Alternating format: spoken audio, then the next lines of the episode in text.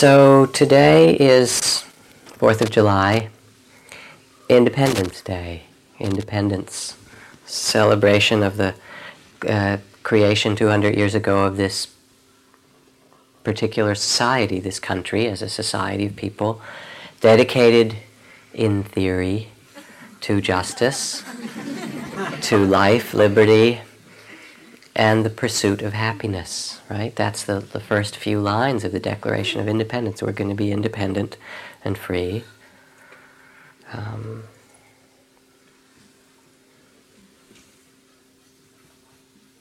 And a lot of people came to this country over many, many generations from circumstances which weren't free. Some of them came because their countries were at war, or there were pogroms, or things they were fleeing. Some came as religious refugees because they were being oppressed in their countries. Some came as economic refugees. And some, not a small number, came as slaves. African American is the largest, most predominant number. Millions of people brought here as slaves, and in the early years as well, some indentured servants and slaves from different European communities, although in much smaller numbers. People came, when they weren't dragged here in chains, for the most part, trying to make a new life. And the country was big and kind of developed on the principle of independence, which really meant, in part, take what you could get. There's very little in our contemporary history, as we learn it in school, that talks about the fact that this actually was someone's country. But instead it was, well, if you want freedom, go further west and take the land that's there from the next group of tribe, the next group of Indians or Native Americans.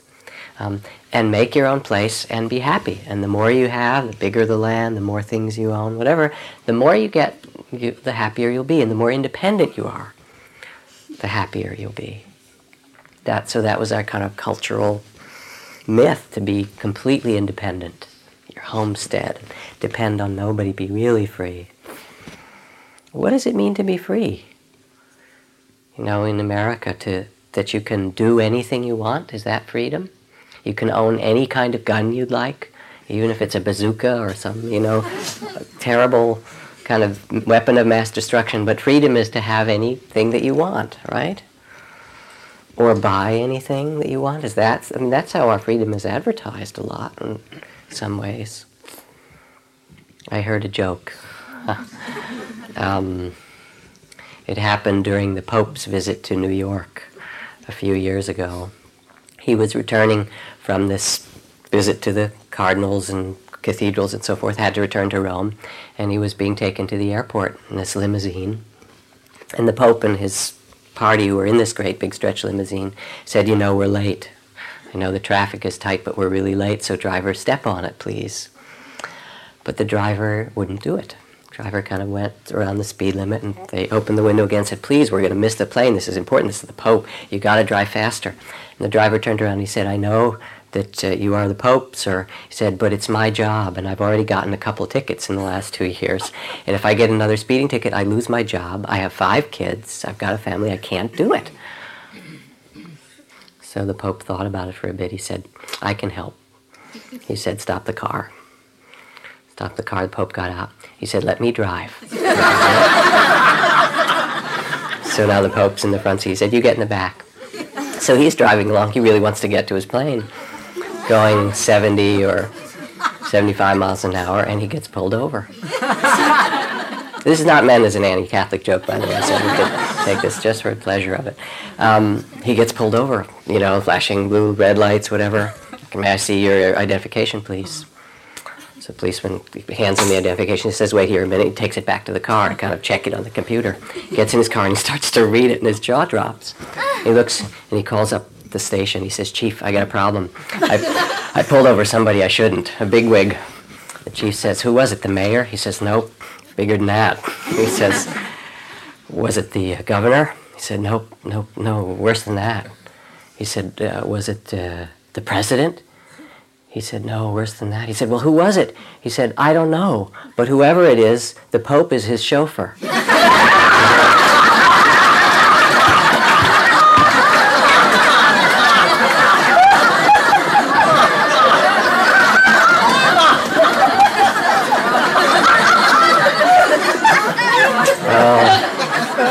Forgive me.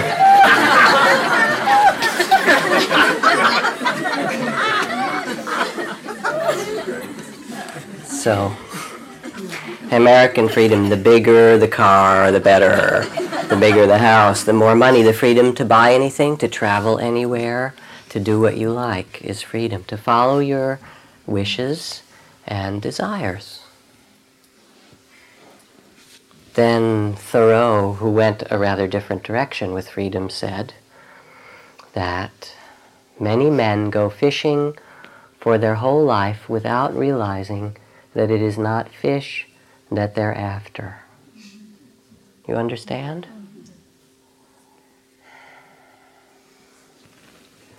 There was a study done recently, I mentioned it a month or two ago, of young people turning voting age, about their relationship to this land of freedom and independence.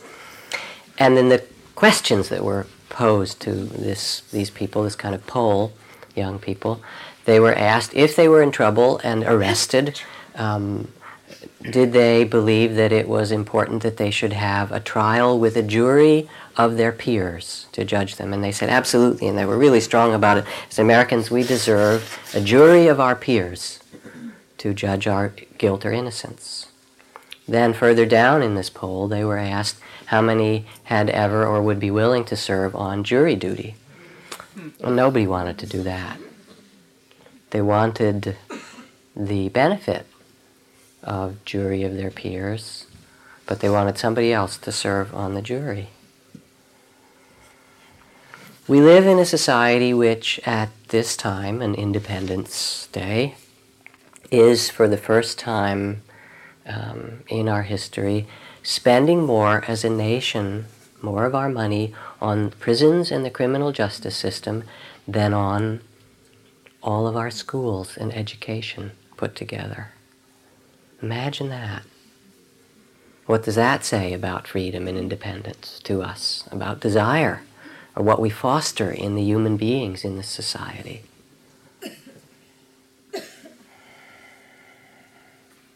I have a friend who recently came back from Yugoslavia, a theater person who was going there to work with people in the theaters and kind of arts community in Croatia, and very concerned about the situation there.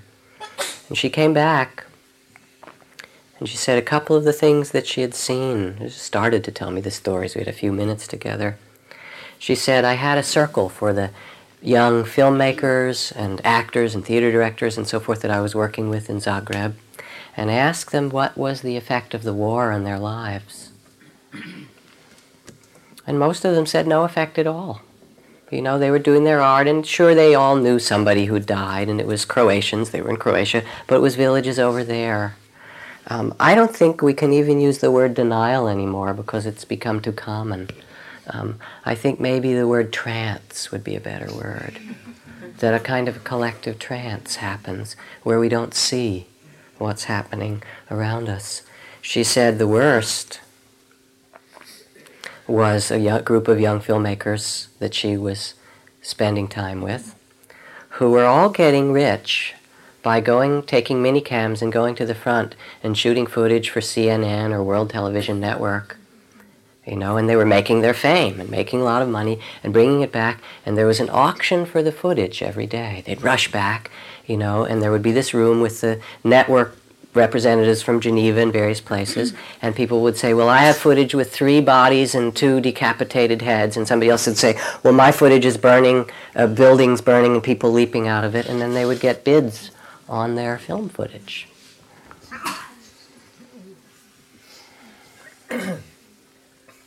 So there is a way in which we live in what is sometimes called in the Indian cycle of world systems. We live in part in the Kali Yuga, That is an age where the forces of greed and hatred and ignorance and prejudice and racism and fear and delusion are very strong. It doesn't say that there isn't wealth, because we clearly have that too, but that those other forces are very strong. The Buddha, after his enlightenment under the Bodhi tree, recited a poem or a song that begins, "O house builder, thou art seen at last."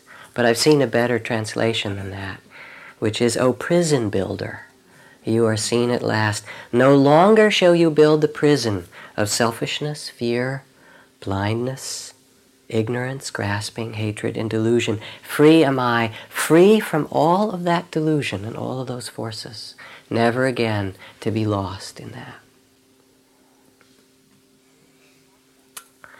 So I talk about these things today because it is Independence Day, or Interdependence Day, better. And I want to ask you, what is your rudder in these times? In times where there is ease and beauty that many of us living in Marin experience, where there is a lot of wealth in many ways, and at the same time where we see poor O.J. Simpson, it was turned into like a Roman circus. This is a human being in extreme pain being put on the news as if it were Rome.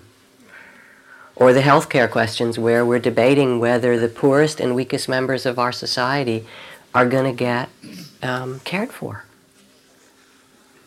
Or Bosnia or Rwanda, or the epidemic of AIDS, or the other injustices that we know in our hearts happen in the land of what's supposed to be a place of justice.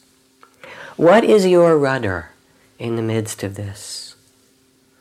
When I fly on airplanes, which I do a lot, teaching retreats and stuff, periodically, every 10 or 20 or 30 flights, you hit a rough one. Last coming back from Europe a few weeks ago, we were bouncing so much in a sort of storm over the North Atlantic that all those things on top were opening and the suitcases were coming down and showering down in the aisles, and all the inside structure of the plane starts to shake, and the stewardesses are holding on, or the attendants or whatever they're called, in their chairs. And I remember landing in Denver airport a couple years ago in a thunderstorm, and you see the lightning all around and stuff. And I sit in my seat and start to do loving kindness meditation for my daughter and my wife, who may never see me again, or they don't see, and people I love. What do you do? What is your rudder when you hear that a good friend has cancer, or you turn the TV on and you see Rwanda, or the betrayals that happen to us as a society or individually? Because you can't take a teacher with you, and a philosophy doesn't help much on an airplane. So that's a question for you. Maybe I should just stop for a moment and ask, what do you do in the face of things in the Kali Yuga, personally or socially? How do you keep your self true? Anybody? Sometimes helps, I don't always remember to do it, is to extend a small kindness or act of generosity. To extend a small kindness to others, act of generosity. Thank you. Who is the person who came up to me during the break, the filmmaker? Where are you? You want to say what you said? I said, recently during a surgery I found that my meditation helped me, that I just accepted what was happening. Went with it and took the meditation, and it gave me great peace and strength. From being really busy as an artist and filmmaker to having significant surgery, and then realizing, this is my place of practice: breathing, loving kindness, meditation, slowing down when you can't walk fast, and taking your slow walk as it is the meditation. What else? Others had their hand up, please. Trying to experience the bigger picture of what's happening. Trying to experience a bigger picture. How do you do that? On the airplane. Mm-hmm. Just beginning to to die, what that might mean in the bigger picture. So, in some way, to look at it from a higher place. From a higher place or some bigger perspective. Thank you. Please? I pray. You pray. Yeah, wonderful. Do you pray to any thing or one in particular, or just pray to? To God and to the spiritual teachers. Mm-hmm. So prayer. Thank you. Parents of teenage children know that one really well. They go out the door and it's, you've done your best and you pray. Others, please. Yes. First I went exploring and shopping for philosophies that would explain the suffering and karma theories and equip myself with the consolation of understanding that perspective. And that was good for about 25 years, and then I started looking at what might have motivated me to look for that kind of consolation. And so it's coming, personally it's coming into a bit more inward exploration about my motives. And then maybe after that there will be more availability to act appropriately rather than just accepting it in a sort of Hindu process type of way. Yes. So first looking for some way of understanding the suffering, the karma, looking for it, but then recognizing that that becomes consolation, that understanding is not really the solution to that sorrow, and then turning that question inward. Please, one more. The big picture plus turning it over. The big picture plus turning it over. So perspective and turning it over. Thank you. The Buddha said, when I'm gone, in the last bit of his life, he said, don't follow or place all of your reliance on elders or teachers, but rather follow the Dharma, the universal law, and know these things for yourself. Know the forces of grasping and hatred and ignorance. Really know what they are. Let yourself see them. And know that it is possible to find freedom from these. If it weren't possible, I wouldn't tell you about it. He said, know that that's possible. And then as you live your life, be aware of what brings goodness about in your life, what brings freedom from grasping, hatred, and delusion. Nourish that which brings that freedom, sustain it and support it. And be aware of what increases the unskillful things, how you get entangled, and reduce those things. Keep away from those things, diminish those things. When you know your own true way, your way will express the universal way, the Dharma. So this is a kind of independence, isn't it? In a way, it's not relying on someone or some philosophy or something, but it's seeing these very forces that create every possibility. The forces of love and the forces of hatred, the power of understanding and the power of delusion, trance. And seeing directly in our lives what is the source of each, what creates freedom, allows us to experience freedom, and what creates entanglement. So the first part of it is to see things the way they are. This is his recommendation for a rudder, to see the truth, to acknowledge the suchness of things. My good friend Ajahn Sumedho, who is the abbot of this big Buddhist monastery in England, goes out every morning with his monks, 80 monks in their various monasteries, with their begging bowls through the English countryside or in London. I've told this story sometimes in the past, when they first lived in this little flat in London, and he would go out every morning with his begging bowl, and very rarely would anyone put any food in it, but he just did it because he was a monk, and that's what you do. And then one morning he was walking through the park, and a man stopped him and said, "What are you?" He said, "I'm a forest monk from the forests of Southeast Asia, of Thailand." He said, "Well, what are you doing living in London?" "Well, the Buddhist Society offered us a little flat here, and I'm out with my begging bowl, because that's what monks do. Every morning allow people to feed us, and we just offer ourselves for that." And the man said, well, I have this beautiful forest, and I look for someone to take care of it. Will you take care of it if I put it in your bowl? Put a little note in, one forest, here you are, 400 acres. So, but Ajahn Chah, our teacher, when he told us as monks that we must always go out in the morning, he mostly did it for us, for that, to live a kind of integrity in this life. No matter where you are, he said, go and do that, and take whatever's offered, nothing if that's what it is. But he said, there's one other reason for you to go out.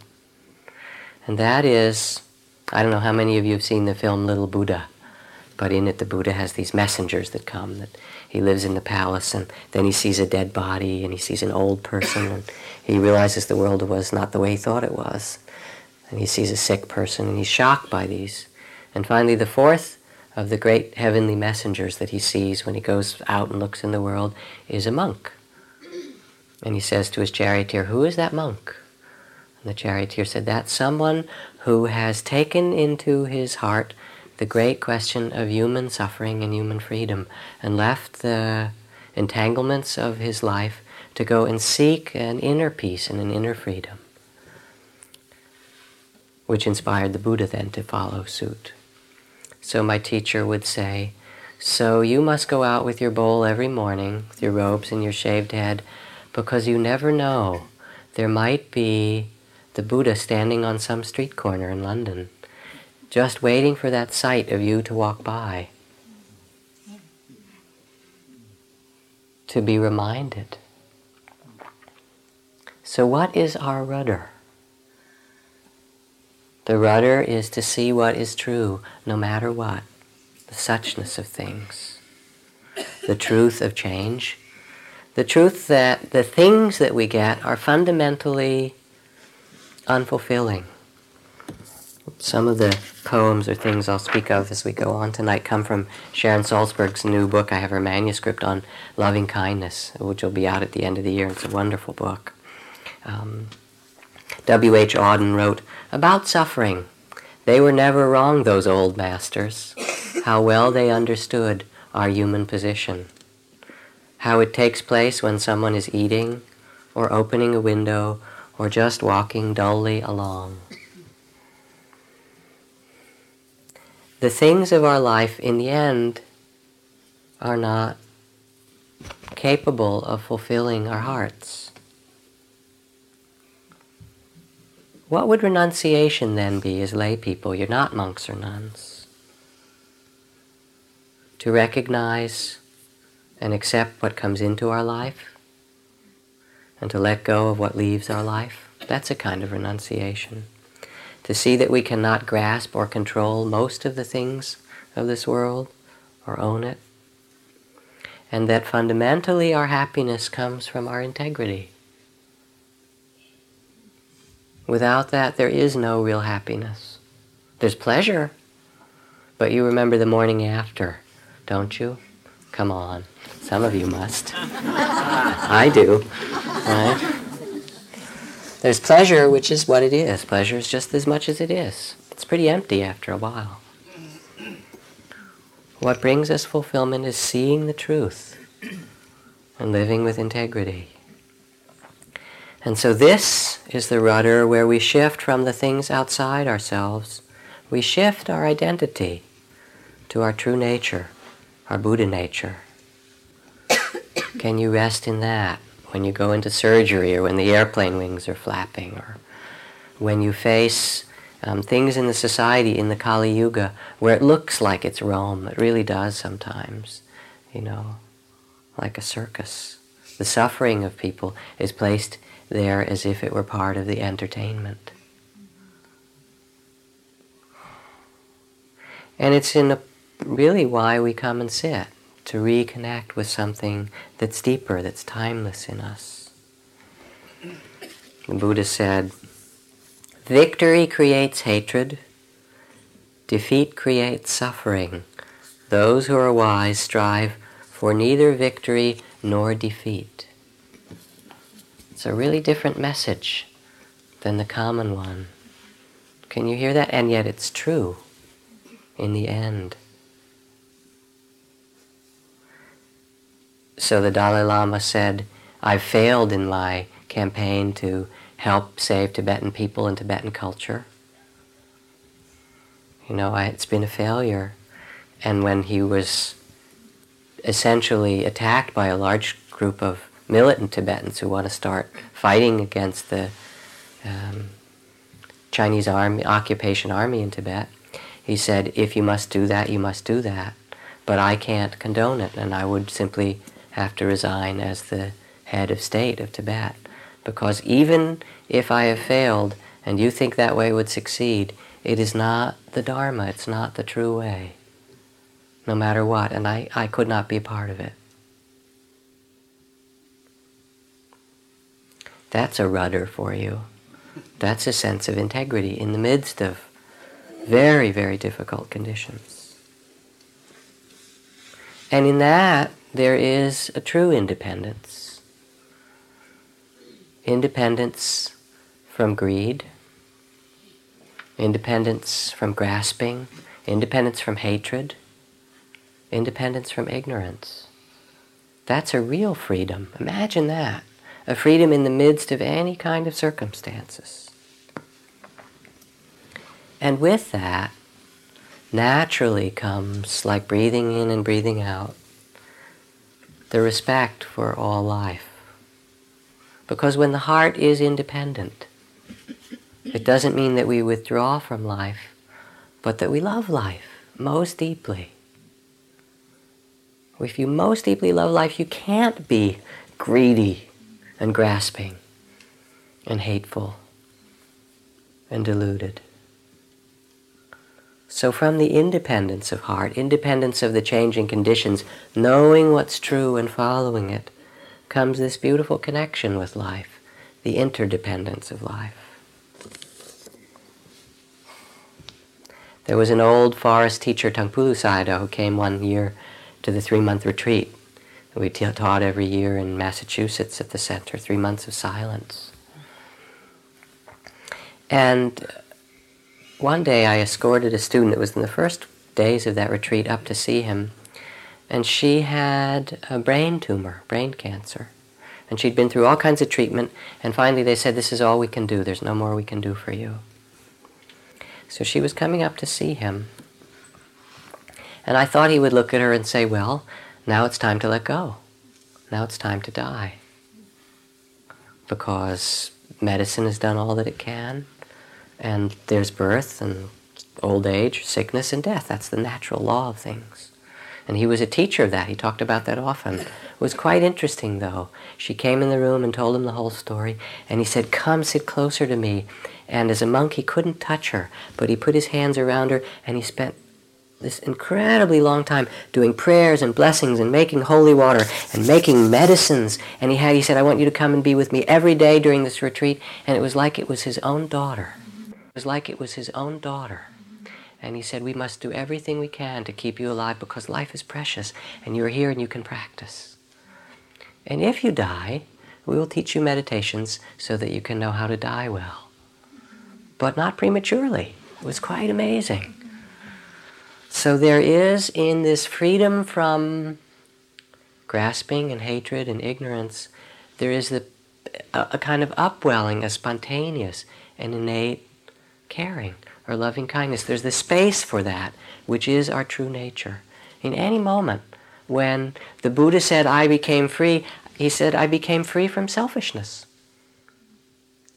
And in that moment, there is this spontaneous kindness.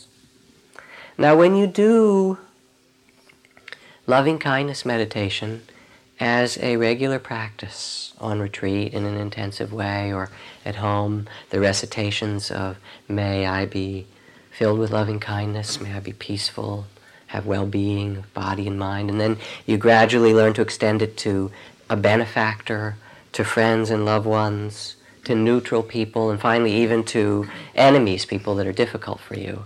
You do this as a practice over and over again. After you've cultivated the quality of loving kindness very deeply for all of those categories, then often the teacher will test you, bring you in when you really cultivated this and say, all right, here is a test for you.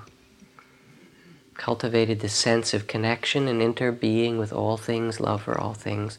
Now you're going through a forest and you're attacked by a band of bandits who say they want to take one of your party, and that person will be killed, and you are with your benefactor, your friend, the neutral person that you've done your loving kindness for, and your enemy, who do you sacrifice? Yourself. So what was the answer? Yourself. Someone said yourself. How many would say that? Some of you. Does anybody have another answer? Remain silent, uncommitted. Remain silent, uncommitted. That's another answer. Any other answers? Your enemy. Certainly we've tried that. Call for volunteers. That's right. Well, as in all these situations, there isn't a right answer. I mean, it's always a dilemma. Can someone tell me what the right answer is? But in this traditional question, at this time in the practice, when your heart is really open, you know, one might wish to say, well, myself, as somebody said. That's a kind of natural thing, and there are lots of stories of the Buddha as a bodhisattva sacrificing his life to the tiger and things like that. This sort of sense of great self-sacrifice. But in the cultivation of this meditation, when the loving kindness becomes really universal and authentic, you can't answer the question. You can't do it. You can't sacrifice yourself or your friend or your beloved benefactor or your enemy or the neutral person, one more than another.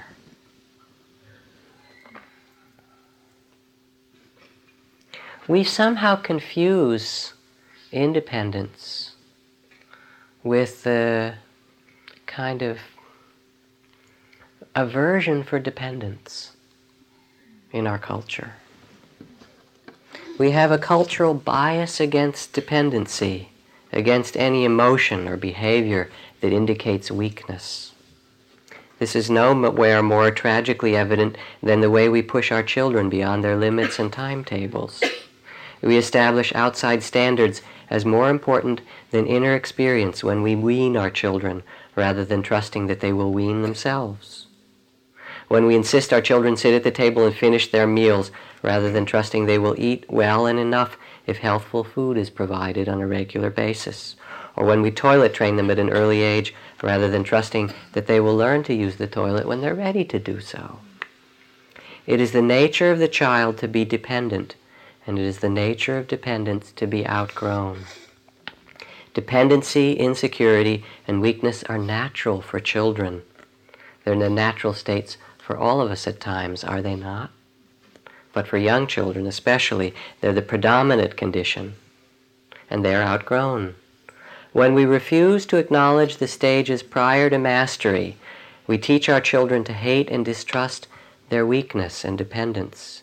We start them on a lifetime of conflict with themselves, conflict with others, using external standards to set up an inner duality of what is immediately their experience versus how they're supposed to be.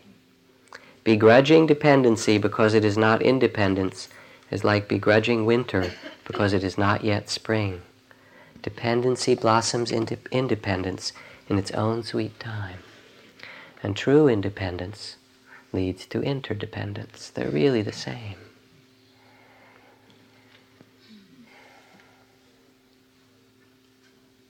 There were monks in the forest with the time of the Buddha who got their meditation and were so intent on getting enlightened, they didn't care for one another. And finally the Buddha heard there was this one monk who was sick and lying there and feverish, and he wasn't being cared for because everybody else was busy meditating.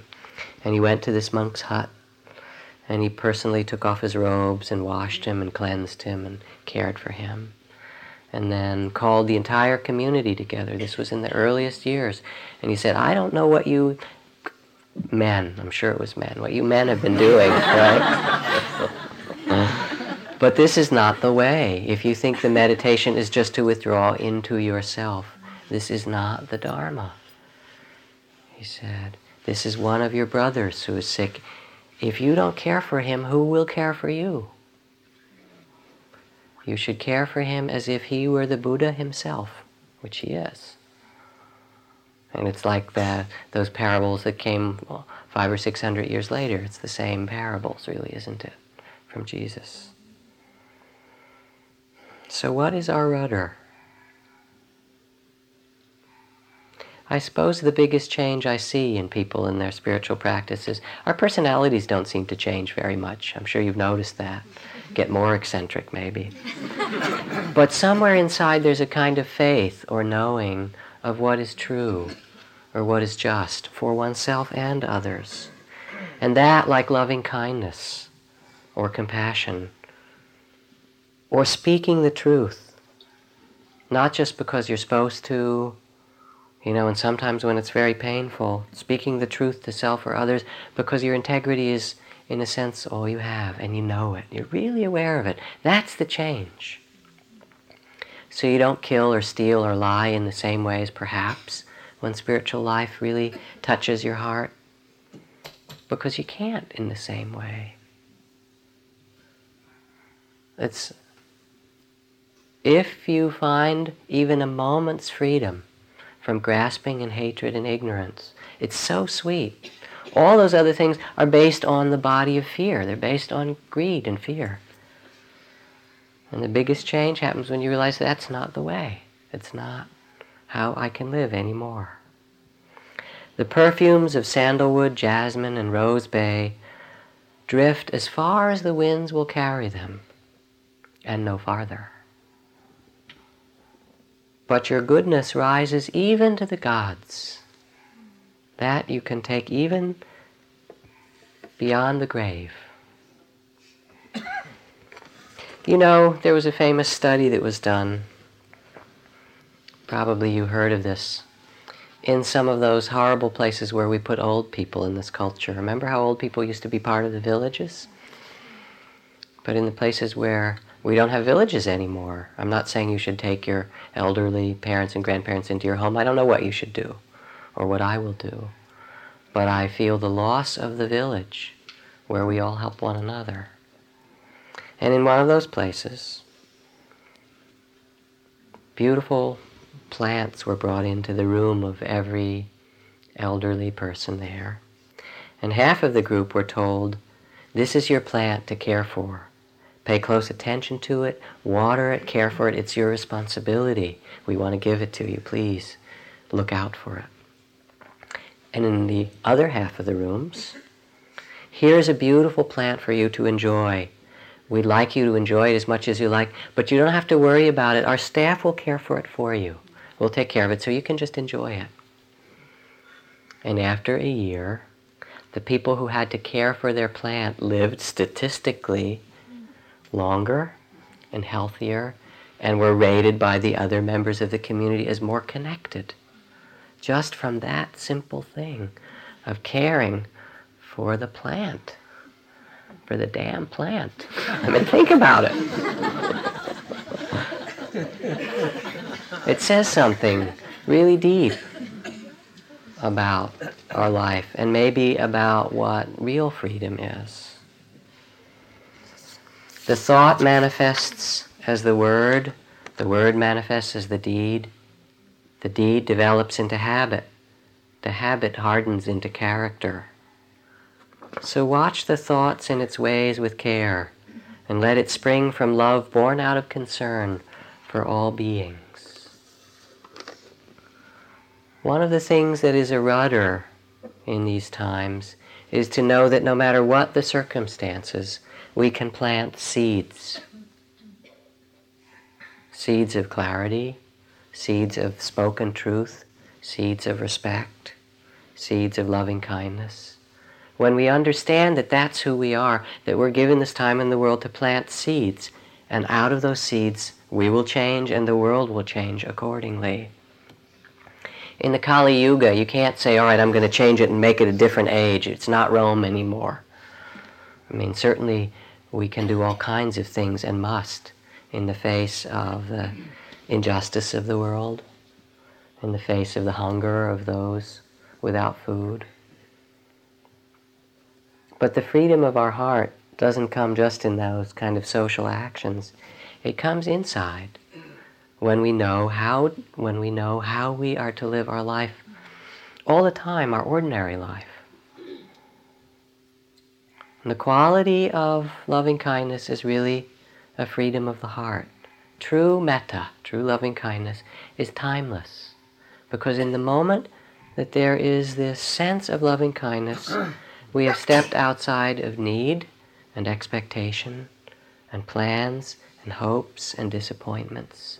We step outside of that small body of fear and sense something greater that we are all a part of. Like those people in that room with the plant that they cared for. We are so connected. And in that place, it's not a question of what will happen. You do your best, maybe you pray, as somebody said. But it's this moment that matters, again and again. May all be well, as if you were the Buddha. May we be filled with loving kindness. May we be peaceful. And in any moment of inner freedom, it's like a lamp in the darkness. It's like finding the true way. It's like you sit as the Buddha again for a moment under the Bodhi tree and say, "Oh, prison builder, I've seen you at last. Your walls are shattered. The rafters are broken."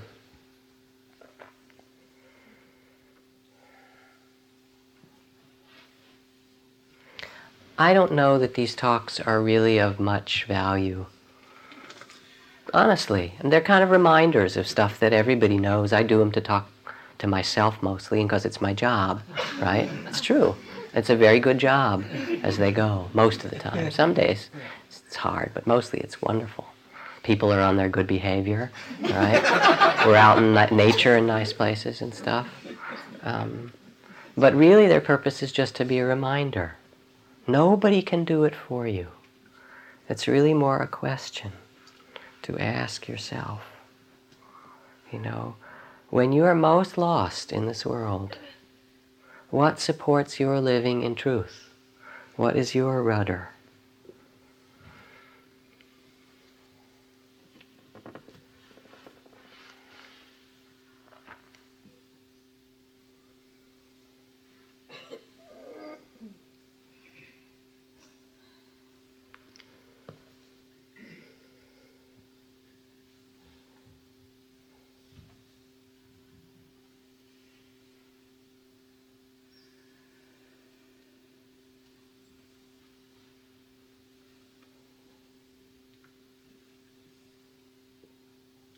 Encountering this moment, these people, this circumstance, I am here, I am one with it. Bringing my heart to it, I will awaken all beings. I'll bring myself to this moment.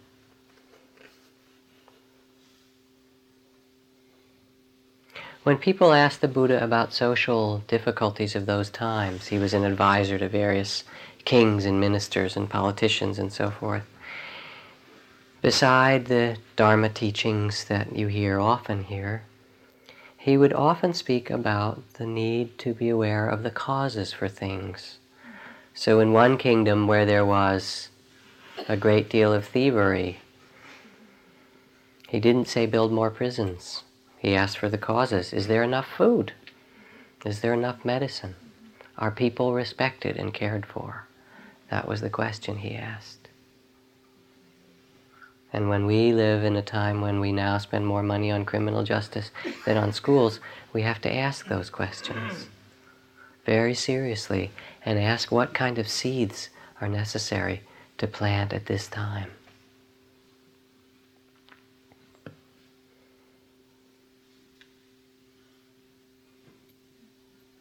So let's sit.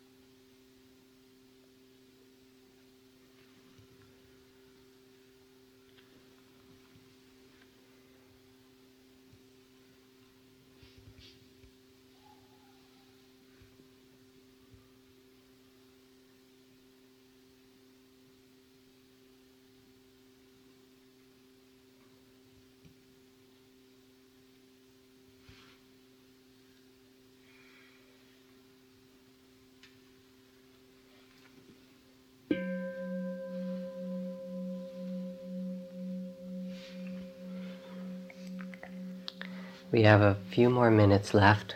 What I'd like to ask you to do is what you said you didn't want to. And that is, I would like you to turn to one or two people near you. And since you reflected before about, in this talk, about what supports you in difficult times, just in a simple sentence or two, tell another person what is your rudder, what do you use, and listen to them. And after, we'll just take 5 minutes to do it, and then we'll do a little chant, and we'll end. Please. Find one person, and if you don't find one, find two. No more than three people together, though. And raise your hand if you're looking, or just join a pair if you need to.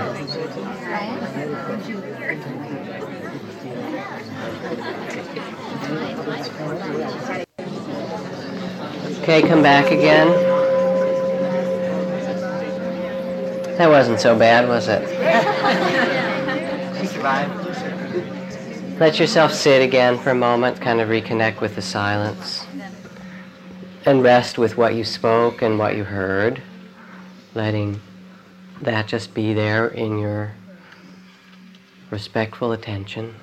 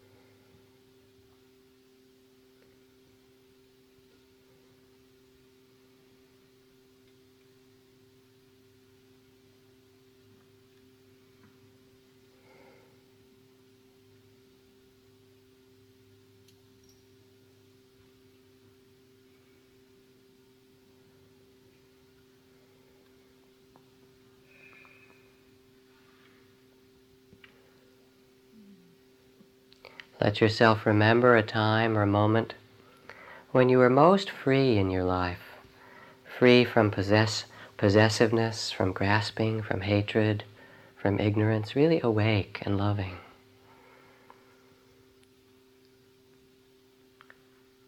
When your Buddha nature shines.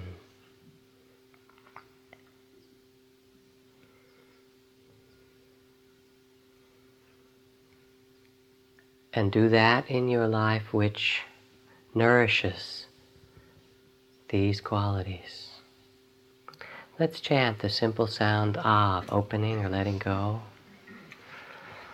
Ah.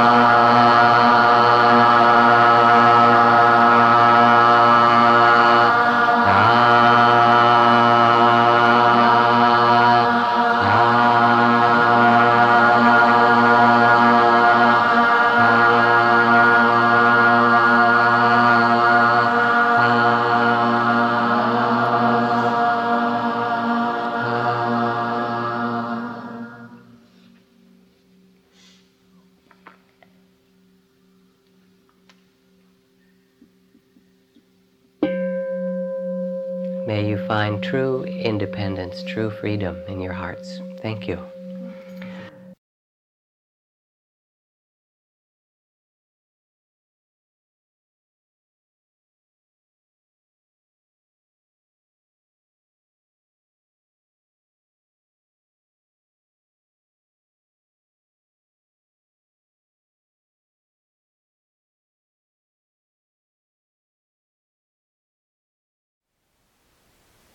Thank you for listening.